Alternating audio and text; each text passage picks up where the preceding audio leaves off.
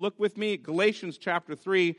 Though I'm only going to be teaching verses 6 through 14 this morning, I'm going to begin reading, uh, excuse me, 10 through 14. I'm going to begin reading in verse 6. Just as Abraham believed God, and it was counted to him as righteousness. Know then that it is those of faith who are the sons of Abraham, and the scripture, foreseeing that God would justify the Gentiles by faith, preached the gospel beforehand to Abraham, saying, In you shall all the nations be blessed.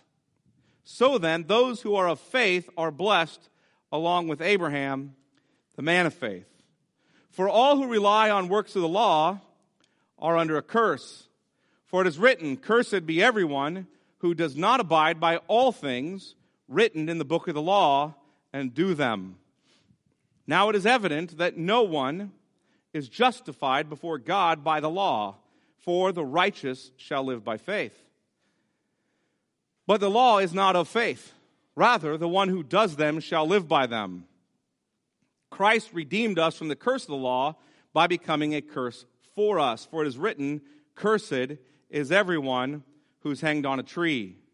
So that in Christ Jesus, the blessing of Abraham might come to the Gentiles so that we might receive the promised Spirit through faith. Let me pray. Father, we ask that as we look at the Word of God, your Word, penned by the Apostle Paul,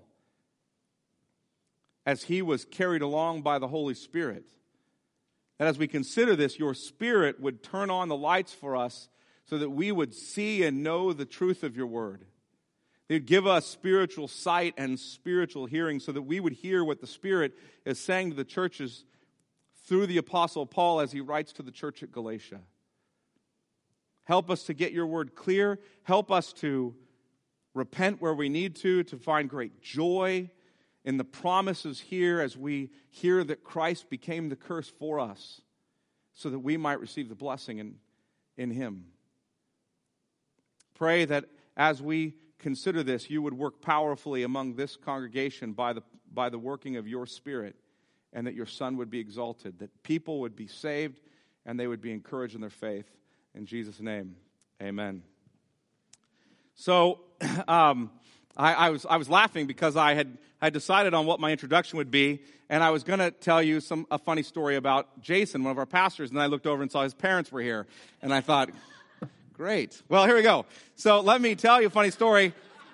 They probably know, may, may or may not. Um, so back when um, Jason was, when he was interning for me, and then even when he became a pastor uh, with me, um, I had the hardest time getting him to date anybody. I kept telling you, need to get married, you need to date somebody and get married. And I still remember when he, when we asked him to be associate pastor at the church, we said, Jason, okay, so the, the group of leadership basically told him, you will do this or we'll excommunicate you. Um, at, jokingly, and he, he took it because he was so reluctant. But he took it, he came in, and then he, um, I said, now, here's the thing. You need to get married right away because we're not having one of these pastors who like dates women in the church. You know, that'd be awkward, right? What happens if you break up? You know, do you leave? What goes on there? So we said we don't want to do that. And so Jason, we, I want you to find a girl. And, and by the grace of God, Kristen walked in like the first Sunday. The first Sunday, as a pastor, she walks in. I looked at her Facebook profile. She was perfect. I said, This is her. she was the one for Jason. So we, we laughed about it. Jason and I went back and forth, and he, he eventually asked her out, which he was always reluctant to do because he always found some things with, with women that he wasn't, for reasons for which he was not interested. and, um, and so Jason and Kristen progressed in their relationship. And and I could tell at some point that he was in love with her. I could tell this guy is head over heels. He loves this girl. And, and so I asked him, I said, So have you, have you asked or, or told Kristen yet? Have you told her I love you? Have you told her that yet? And, and uh, he said, No, no, I haven't.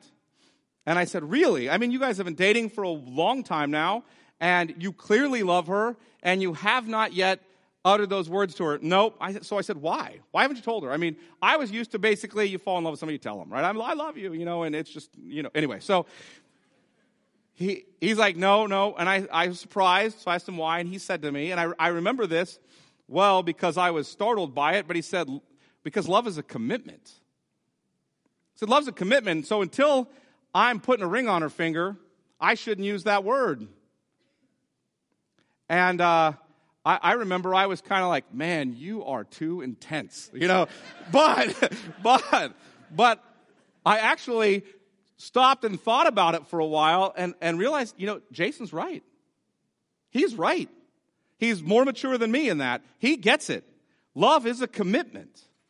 It's a commitment. And, and love is a word that frankly can be dangerous if used inappropriately in the context of dating, can't it?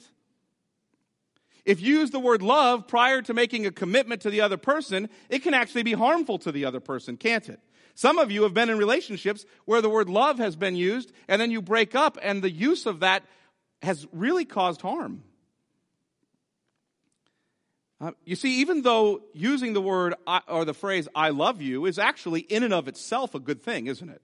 To say I love you in and of itself is a good thing, used improperly, it can be quite unloving, can't it? And there, there are many things in, in and of themselves that are good things, which used improperly can be harmful. Not just the use of the phrase I love you in the context of dating. Lots of things. Think, think about natural things fire and water. Both good things in and of themselves, used improperly, quite dangerous and harmful. Or, or, relational things, intimacy and sex. Both good things in and of themselves, used improperly, quite destructive. There are good things in and themselves, but when used improperly are harmful. And, and really, the reason I give you those examples is because I want to get at the fact and get you to understand the fact that the central problem with the use of the law by the Judaizers in Galatia is that they're using the law improperly. As we've been going through the book of Galatians, we've been seeing how the Judaizers have been using the law, and they've been using it improperly. These professing Jewish Christians have been telling the Galatian church, largely composed of Gentiles, though not exclusively, that they must be circumcised and they must keep the law of Moses to be saved. I mean, they were telling them, the, the Judaizers were telling the Galatians, sure, you need faith in Jesus to be saved, but you also need to keep the law. You also need to keep the law. And the Galatian church, what's happening as we've looked at this book is they've quickly, Paul says, deserted the gospel for this false gospel, and Paul's writing to combat that. And using the law this way, what the Judaizers have done is they've used the law unlawfully. They've used the law destructively. I, I, want you to hear this because when God gave the law, He gave us something inherently good. You hear that?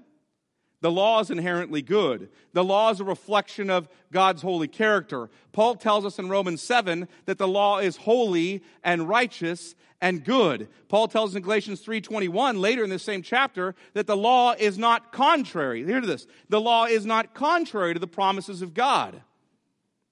In fact, he says in Romans 3:31 that the law is upheld by the gospel.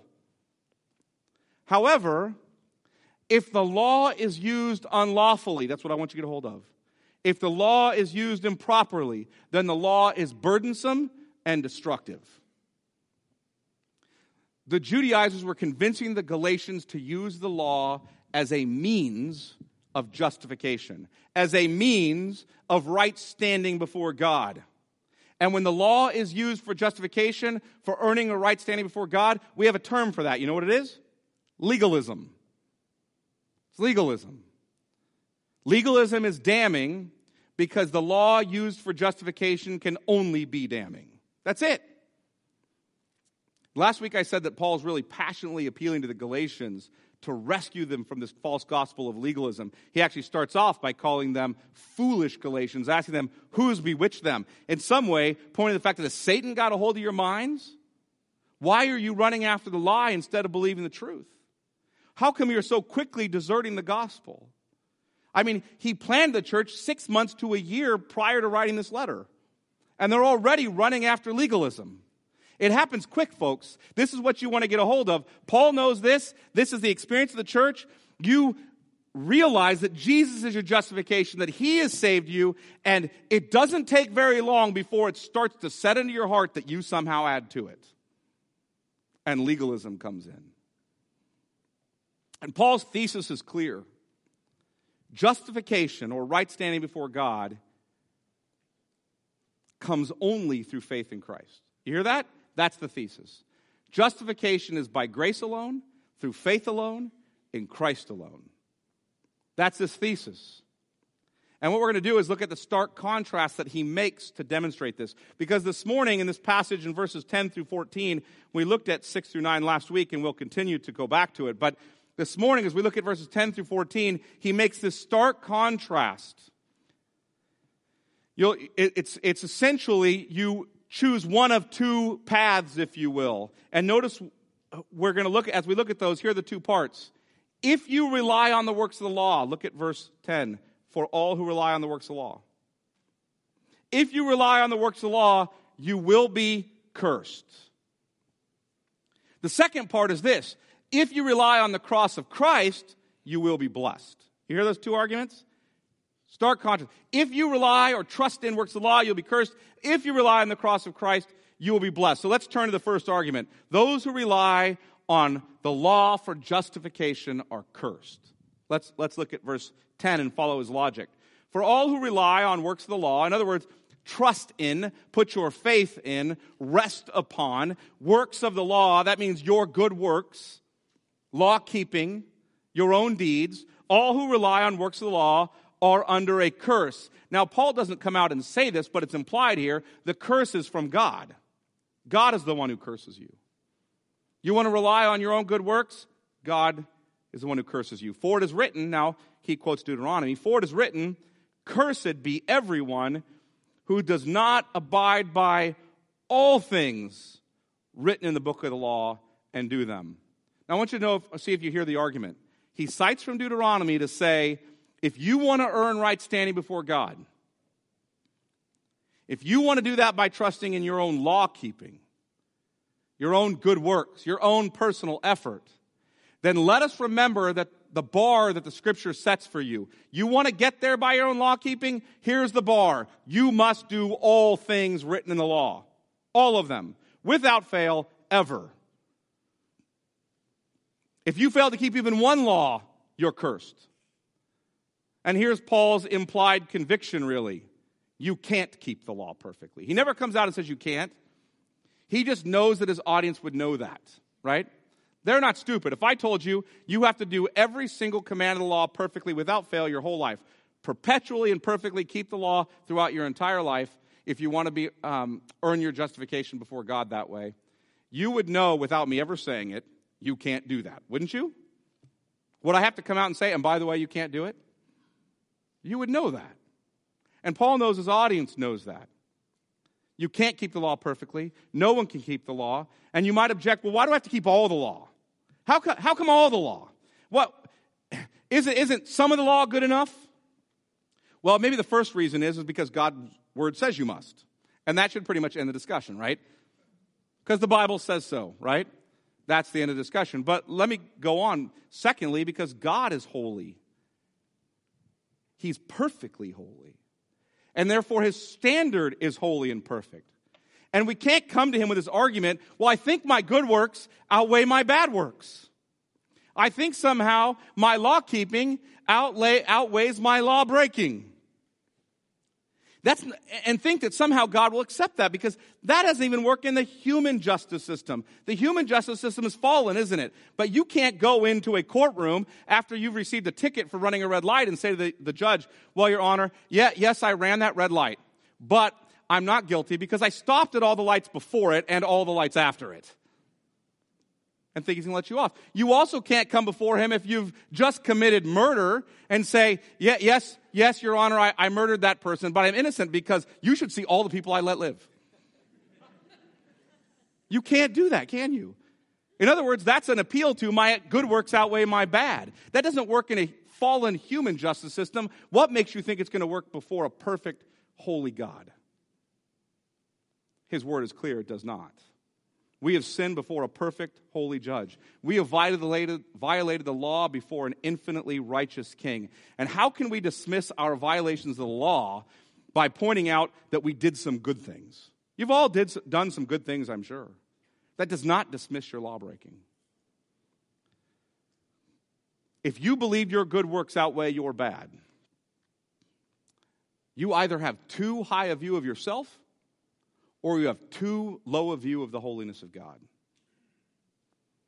I, think about the Ten Commandments. I, just, just go through them quickly. You, you probably know them. You shall have no other gods before me. That before me doesn't mean he's first, like, well, you worship me and then you can worship your wife and kids and then your job. What? That's not his point, right? No other gods before me is in my presence. You, you can't have any other. Whereas he's everywhere, so you can't have any other gods, just him. He's the only one you worship. And then you ask the question, have I ever put any gods in my life other than him? Well, have I ever sinned? Because if I have, I've preferred that thing more than what God wants, which means I've put that thing above him, and so I violated the first commandment. Have you? Second commandment and third commandment start walking out. Do not make any graven images. In other words, you're going to worship God only the way He wants to be worshiped. You're never going to use His name in vain. You guys ever violate any of that? I mean, how many of you stood in here and sang songs just, just sort of using your lips and you're singing along, but your heart and mind are not there. It's taking the Lord's name in vain. Committed that sin? You ever find your prayer life degrade to the point where you, you realize that every time you go to pray, you're about to thank God for the food and you're not even eating? Taking the Lord's name in vain a bunch of times. How about keeping the Sabbath holy? I, will keep going. Honor your father and mother. Ever disobey your parents? That command carries over, according to Jesus in Matthew 15, by the way, to honoring them in their older age, caring for them financially. How about, how about not murdering? Jesus says in Matthew 5 that if you ever hate somebody in your heart, call them worthless, fool. That's the rakas. Worthless. You, Go to hell. You deserve to die. I, I'm, I'm, you're dead to me. Ever done that? That's commission of murder in the heart. How about committing adultery? Do not commit adultery. Jesus says in Matthew 5 that if you lust in your heart after someone else, you've committed adultery. What, what about not committing theft? You're like, well, I've never stolen anything. You ever used your time at work on yourself? Surf the internet, played around. That's your boss's time you just stole. He's paying you for that. Use it for something else. What, what, about, what about not bearing false witness? You ever gossiped or slandered or lied? Uh, or, or, coveting. You ever, you ever wanted your neighbor's anything? Right? Well, we've all violated the Ten Commandments, haven't we? Many times. Many times. We've not kept them. And, and the, the condemnation of Scripture is if you don't keep every one of God's laws, every one, perfectly and perpetually, without failure, you're under the curse. You're under the curse. The law pronounces, and the law is being personified there, it's God speaking through the law, pronounces a curse upon you. We've not kept them, therefore, our status is cursed by God. But Paul isn't done with his argument yet. Look what he says in verses 11 and 12. Now it is evident that no one, no one, that's a universal negative. No one. Who's included in no one? Everyone, right? No one is justified. In other words, before God, has right standing before God, is declared righteous before God by the law. No one. Not only no one when Paul's writing, not only no one now, but no one in the Old Testament even. Paul's going to get to that in a minute. No one is justified before God by the law. For, he quotes now from Habakkuk, the righteous shall live by faith. And I think probably more properly translated, the righteous by faith shall live. But the law is not of faith. Now, notice he's contrasting these two things. Very negative statement about the law here. But the law is not of faith. Rather, the one who does them shall live by them. In other words, what he's saying is, if you're going to use the law as a means of justification, then you've opposed the law to faith in Christ as a means of justification. Do you hear Paul's claim no one is justified before God by the law. And how do we know that tr- is true? Paul says, because the prophet Habakkuk told us it was true. Habakkuk said in Habakkuk 2 4 that the righteous by faith shall live. In other words, Habakkuk already signaled to us that justification is by faith in Christ. Paul then makes a strange statement the law is not of faith, and it sounds like a very out, negative outlook on the law because it is a very negative outlook on the law. But it's not negative in the sense that Paul does thinks feels negatively about the law itself or in itself, but he's negative about the law as a means to justification or right standing before God. Paul then marshals another Old Testament quote from Leviticus to drive the point home. The one who does them, that means the works of the law, the one who does them shall live by them. In other words, if you, can keep them all, you'll have life, but, but you can't. In other words, if you want to stand before God on the basis of your law keeping, then you're opposed to justification by faith. Once you introduce your works, you've overturned justification by faith. You've overturned it. You can't have it both ways. Justification comes before God either by trusting in another, Jesus Christ, or by trusting in your own law keeping. You can't have it both ways. You either trust in another or yourself. But those two ways of gaining right standing before God are opposed to each other. And I think Paul's use of Habakkuk 2 4 here is really telling because he's not just using Habakkuk 2 4 as a proof text. It isn't like Paul just rips Habakkuk 2 4 out of its context and just throws it in there and says, See, Habakkuk said this, and you go back and go, I don't even understand his use of, uh, of Habakkuk. Now, I am not going to have time this morning to walk you through how Paul's using Habakkuk, but, but here's, I'm just going to give you the summation of the study that I did on this. Paul began his biblical appeal to justification by faith alone in Christ alone by pointing to the fact that Abraham was declared righteous. Look at verse 6 of chapter 3. That Abraham was declared righteous by grace alone through faith alone in Christ alone. Just as Abraham believed God and it was counted to him as righteousness. In other words, Paul's pointing back to Genesis 15 6 and saying, Abraham believed the promises of God. And those promises included the Christ, which we're going to see later in Galatians 3, and really were given ultimately to the Christ. Abraham believed those. He was justified by grace alone, through faith alone, in Christ alone. And Habakkuk, he comes in and says, Habakkuk is saying the same thing. And I think what Paul's doing is he's saying Habakkuk is rightly understanding Genesis 15 6. Habakkuk is really commenting on Genesis 15 6.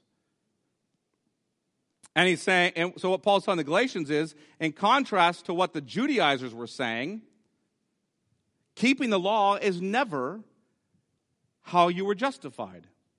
And essentially, what he's, what he's arguing in this very long set of Old Testament quotations is Abraham understood that keeping the law was never how you were justified. Moses, who wrote Genesis, understood that keeping the law was never how you were justified. Habakkuk understood that keeping the law was never how you were justified. When he wrote about Moses, writing about Abraham. You follow the argument? In other words, what Paul's saying is all the way from Genesis to the minor prophets, the argument or the way of justification has been the same. It's by grace alone, through faith alone, in Christ alone. That has never changed. The law, yes, is holy and righteous and good, but the law has never justified. You were never a child of the promise. You were never spiritually alive or justified by being a lawkeeper. You were justified by faith in God's promises fulfilled in Christ. Law keeping is and always was an evidence, a proof, a fruit of a true and lively faith. That's what law keeping is. It's an evidence of a true and lively faith, but it does not add to your justification. Does not add to your standing before God. In other words, what Paul is saying is he quotes, by the way, six Old Testament sources in seven verses. That's the thickest, I think, other than maybe a passage in Romans 3, um, section in which Paul just quotes Old Testament text after Old Testament text in such a short little period there. Six of them in seven sentences. When he quotes there, what he is saying is that to use the law as a means to be justified is opposed to, now hear this, is opposed to everything the Old Testament is about. You guys hear that? I know that we, we've often, many of us have grown up in circles in which we think in the New Testament, once Jesus comes, we're saved by grace alone through faith alone in Christ alone. But in the Old Testament, they were kept by law, saved by law keeping. And what Paul's saying is listen, if you hold law keeping up as a means of justification, you are opposed to everything the Old Testament was ever about when it came to justification. No one was ever saved that way. Ever. Justification is only by faith in Christ. Martin Luther actually talking about our inability to be justified by law keeping said this trying to be justified by the law is like counting money out of an empty purse like eating and drinking from an empty dish and cup looking for strength and riches where there's nothing but weakness and poverty, laying a burden on someone who is already oppressed to the point of collapse, trying to spend a hundred gold pieces and not having even a pittance. And that leads to Paul's second argument. See, those who rely on the works of the law to be justified are cursed. Those who rely, here's the second argument, those who rely on the Christ of, uh, excuse me, the cross of Christ for justification are blessed. Those who rely on the cross of Christ for justification are blessed. Look at verse 13. Christ redeemed us. He purchased us. He bought us back from the curse of the law because, see, we were under that. Christ redeemed us from the curse of the law by becoming a curse for us. Now, notice, notice this. Christ became a curse.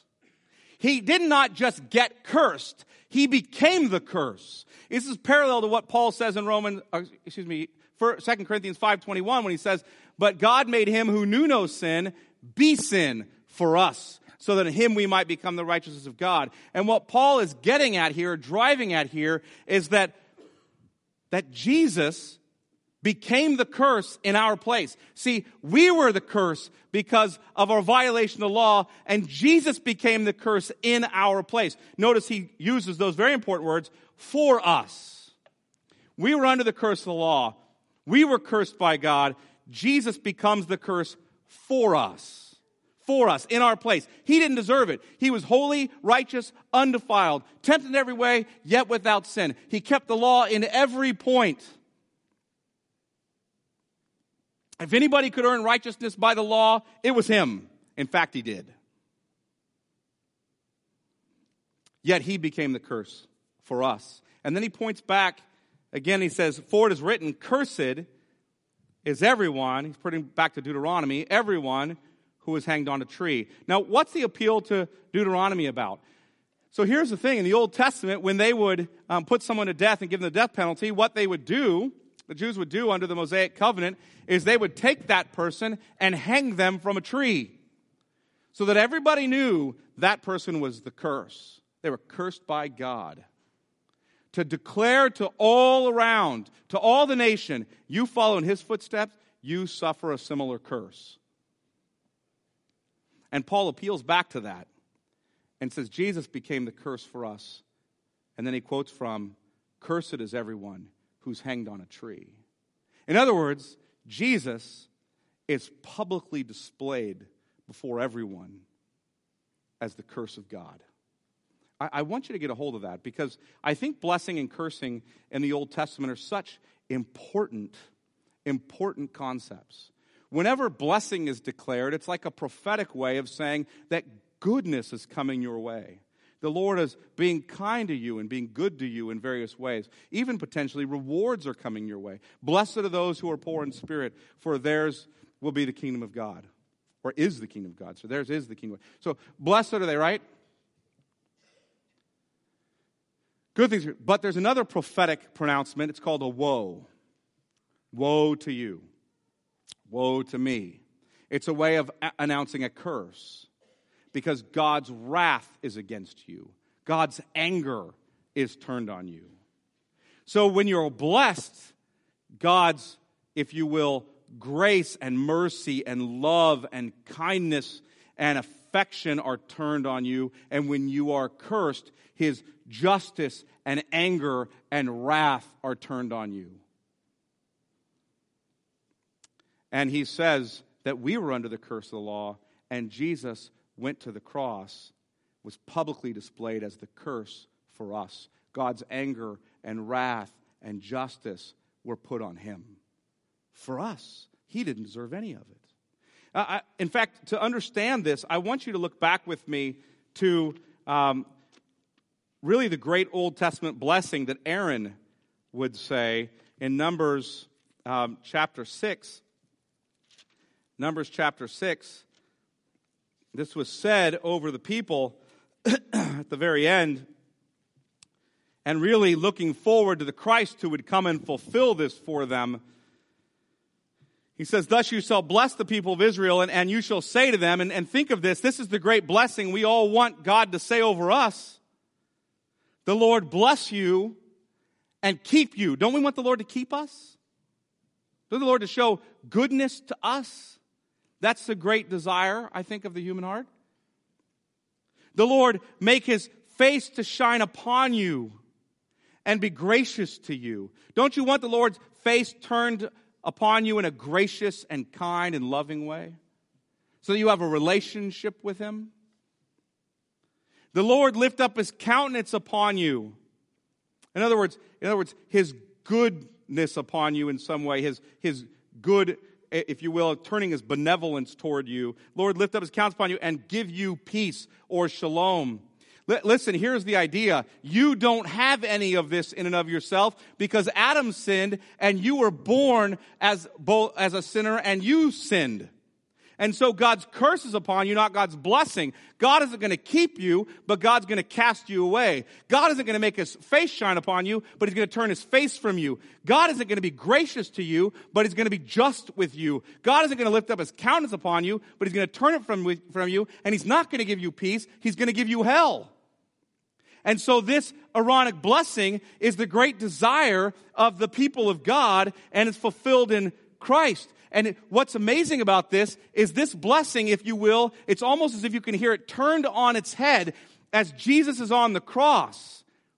The holy, righteous, undefiled Son of God on the cross, becoming the curse in our place. The sky becomes black as God cursed him, and it's as if all at once you could hear the reversal of the Aaronic blessing cast upon Jesus from heaven by the Father. The Lord curse you and reject you the Lord turn his face from you and exercise wrath upon you. The Lord turn his countenance against you and give you hell.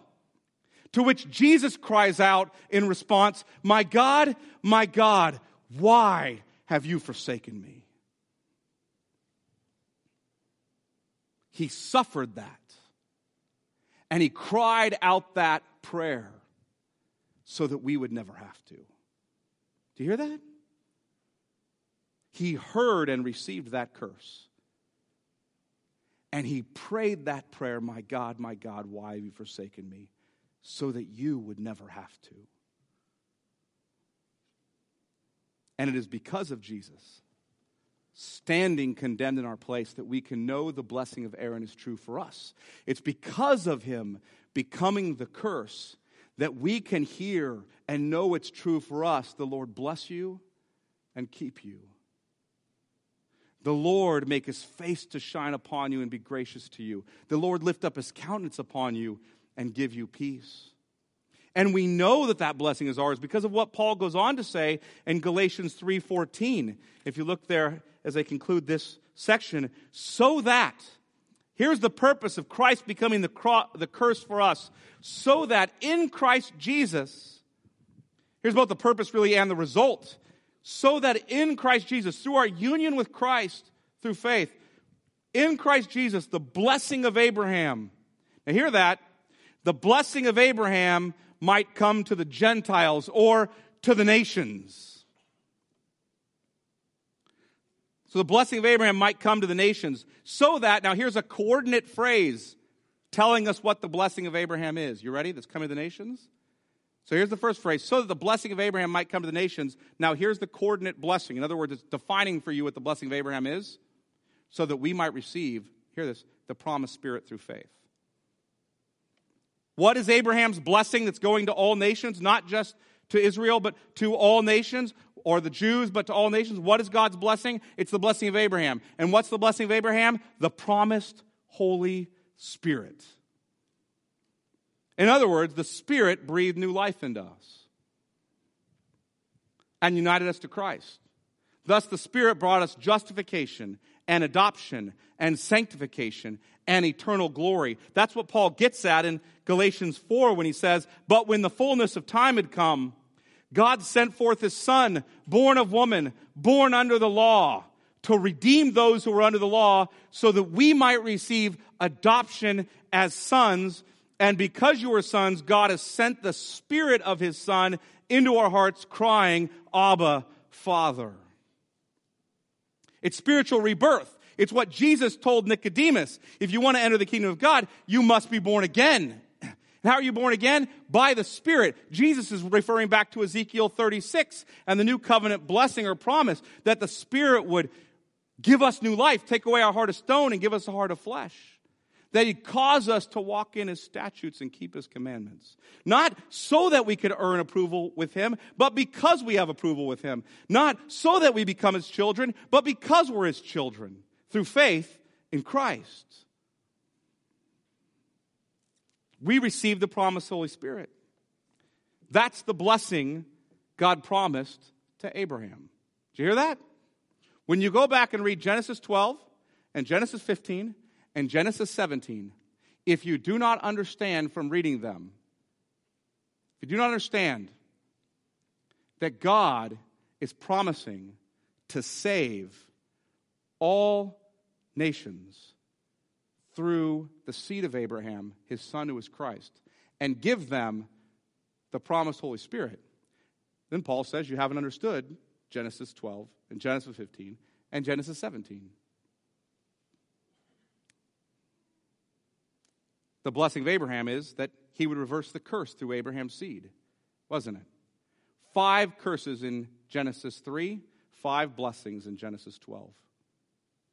He would reverse the curse through Abraham's seed. He would bless the whole earth through Abraham's seed. All the families of the earth will be blessed. All the nations of the earth will be blessed.